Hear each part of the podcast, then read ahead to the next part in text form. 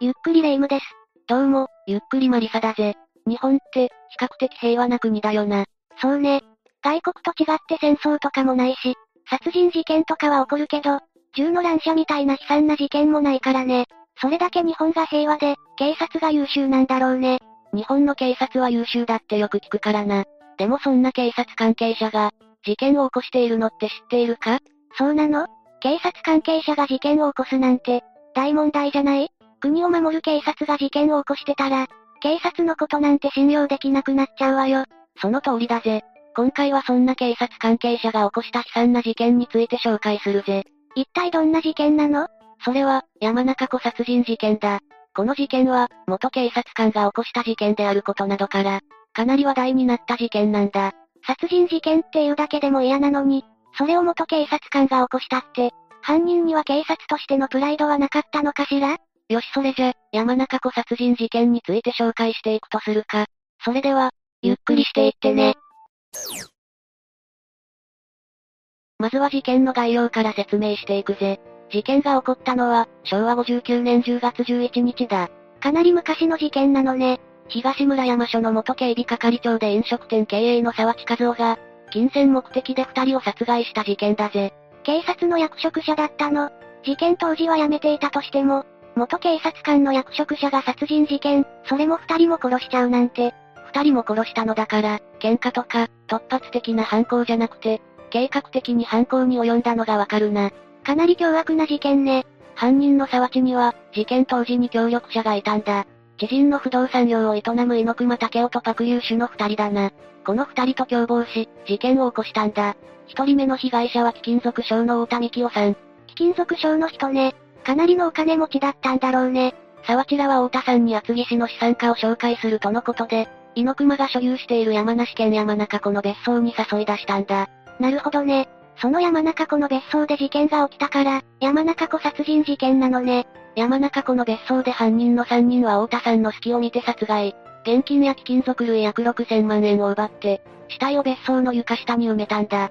6000万円、すごい大金じゃない。まあ普通なら資産家を紹介するって言われたら、詐欺を疑うものだけど、多分、誘ってきたのが元警察官ってところで信用したんじゃないかな。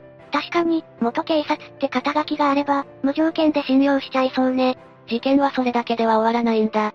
さらに同じ月の25日、沢地と猪熊の二人はもう一件の事件を起こすんだ。一月で二件も事件を起こしたの。大胆不敵ね。二人はレンタカーで埼玉県上尾市の、金融業に勤める滝野光代さん宅を訪ねて、千葉県の土地を見に行こうと言葉巧みに誘い出し、用意してきたロープで滝野さんの首を絞めて殺害したんだ。その後、山中湖の別荘に向かい、滝野さんのバッグから現金や通帳など、約4700万円を強奪し死体を床下に埋めた。また山中湖の別荘が出てくるのね。その別荘の床下には二人の遺体が埋まってたのね。気味が悪いわ。沢地らは、わずか2週間で二人の殺害を実行し、現金1億ほどを得たんだ。2週間で1億円。私たちが日頃ちまちま仕事してるのが、馬鹿らしくなってくるわね。私も、山中湖の別荘でも借りて、ふふ、通報しました。まあ、冗談はさておき、埼玉県警上尾署は、滝野さんの家族から行方不明の届けを受けて、直ちに捜査を開始したんだ。そりゃそうよね。人がいなくなったら不審に思うわ。その結果、行方不明となった日の、前後の状況から沢地が捜査線上に浮上。同年11月23日に沢地、猪熊、パクの3人はあっけなく逮捕されたんだ。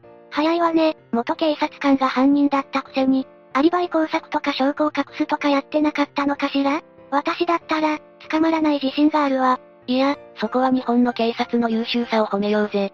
3人は犯行を素直に認めたが、その供述の中でさらに他の不動産業者の殺害や、沢地と猪熊が口封じのためパクの殺害も、計画していたことが判明したんだ。どれだけ悪どいのよ。それに仲間の一人を殺そうとしていたなんて、悪人が過ぎるわね。もし逮捕が遅れていたら、さらに多くの人が殺害されてたろうな。この3人の裁判では沢地、猪熊に死刑、パクには無期懲役を言い渡されたぜ。パクは控訴せず、無期懲役が確定したんだが、沢地、猪熊は判決を不服として控訴したんだ。だが、東京高裁は沢地、猪熊の控訴を棄却。これでも諦められなかった二人はさらに上告したが、二人の頑張りも虚しく、沢地、猪熊ともに死刑が確定したぜ。でも、犯人たちはなんでこんな殺人事件を起こそうと思ったのかしら？実は犯人たちにはのっぴきならない理由があったんだぜ。どういうこと？じゃあ、なぜ沢地たちが今回の事件を起こしたのか、説明していくぜ。警視庁に勤める沢地は、機動隊員などを経て警部に承認していたんだ。しかし1980年1月、自分の店を持とうと考え40歳過ぎで退職した。お店を開きたいから、警察を辞めていたのね。こんなことするくらいだから、不祥事でも起こしたのかと思っていたわ。そして3ヶ月後、新宿駅西口の一等地に、居酒屋発祥を改良したんだ。え、たった3ヶ月で、すごいじゃない。店は60席で宴会場もある中規模店。素人の沢地には無謀とも言える挑戦だ。改良資金は保証協会から700万。国民金融公庫から2300万。サラ金から500万。信用金庫から500万を借り、総額4000万円だった。この額は、彼の経済事情を考えれば、身の丈を超える額だぜ。借金をしていたのね。でも新宿にあったんならかなり繁盛したんじゃない？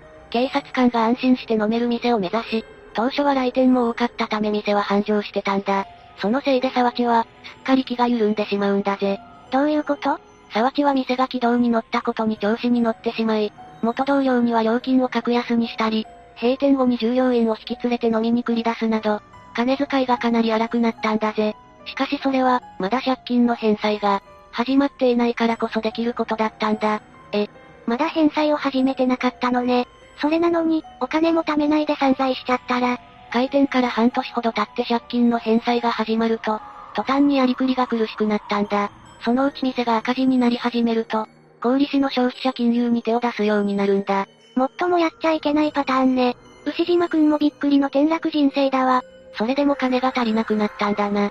元同僚の警察官にも金を借りたり、借金の保証人になってもらったりもした。金策に走る日々が続いた末に閉店に追い込まれてしまう。開店から3年後のことだった。たった3年で閉店しちゃったんだ。かわいそうに。その頃には借金は1億5千万円。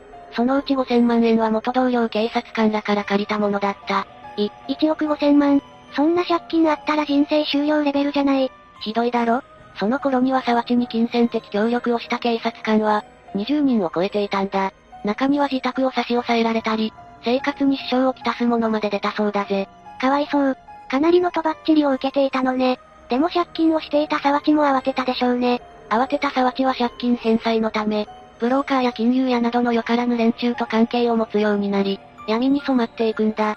そのせいでダークサイド沢地が誕生したのね。時には暴力団関係者に誘われ、月50万円の報酬で裏ビデオを扱う会社の、社長に就いたこともあったそうだ。当然まともな仕事ができるはずもなく、ある時、暴力団関係者に手形の現金化を頼まれるんだが、沢地は現金化した100万円を借金返済に充ててしまい、小指を詰めさせられたんだ。ひえー。波乱万丈ドラマみたいね。その後も再起をかけ、金融会社社長に借りた100万円で、千葉県津田沼市で調査会社を立ち上げたんだ。懲りずにまた借金。でも、仲介者に事務所の家賃を持ち逃げされてしまったんだ。もう呪われてるレベルね。確かに彼は、いろんな人から恨まれてそうだし、ここまで悪いことが続くと、這い上がることは不可能に思えるわ。そんなある時、沢地は在日韓国人のパクユーシという男から、儲け話を持ちかけられるんだ。あ、パクって今回の事件の共犯者の？そうだ。パクはここで沢地と繋がってくるんだ。パクは違法ポーカーゲーム屋を開くにあたり、警察のガサ入れ情報を欲しがっており、沢地に声をかけたんだ。パクも困っていたのね。パクに半年やれば1、2億になると言われ、沢地もその気になり協力をしたんだ。でも沢地にガサ入れの情報を調べられるの？もう警察官でもないのに？その通り、警察を辞め、多くの警察仲間から借金で恨まれている。沢地にはガサ入れの情報を得るなんてできるはずもなく、結局、この話は進まなかったんだ。そこで沢地は人を殺してでも金が欲しいとパクに相談する。すると、パクはある男を紹介してきた。その男が不動産業者の猪熊武雄だったんだ。猪熊来たーここで3人目の共犯者の登場ね。待ってました。ちょっと、別に盛り上がる場面じゃないぜ。猪熊も実は7億円の負債を抱えており、金になるなら少々やばいことでもやるという状態だったそうだ。犯人の3人ともが、みんな困っていたってことね。こうして沢地、パク、猪熊の3人は、ある宝石商を騙して金を奪う計画を立てる。そして今回の山中湖殺人事件に繋がっていくんだ。事件の背景や、中身は理解できたわ。ちなみにもう沢地や猪熊は死刑が執行されたの？猪熊はまだ刑が執行されておらず、刑務所に服役中だが、2008年2月に沢地は獄中で病死してるんだ。え、そうなの？罪を償う前にいなくなってしまうなんて、被害者たちも浮かばれないわね。なんともすっきりしない形で事件は幕を閉じたんだ。今回の山中湖殺人事件は、元警察官が起こした事件とは思えないほど悲惨な事件だったわね。今後は警察関係者が事件を起こさないようにしてほしいものだ。というわけで今回は山中湖殺人事件について紹介したぜ。それでは、次回もゆっくりしていってね。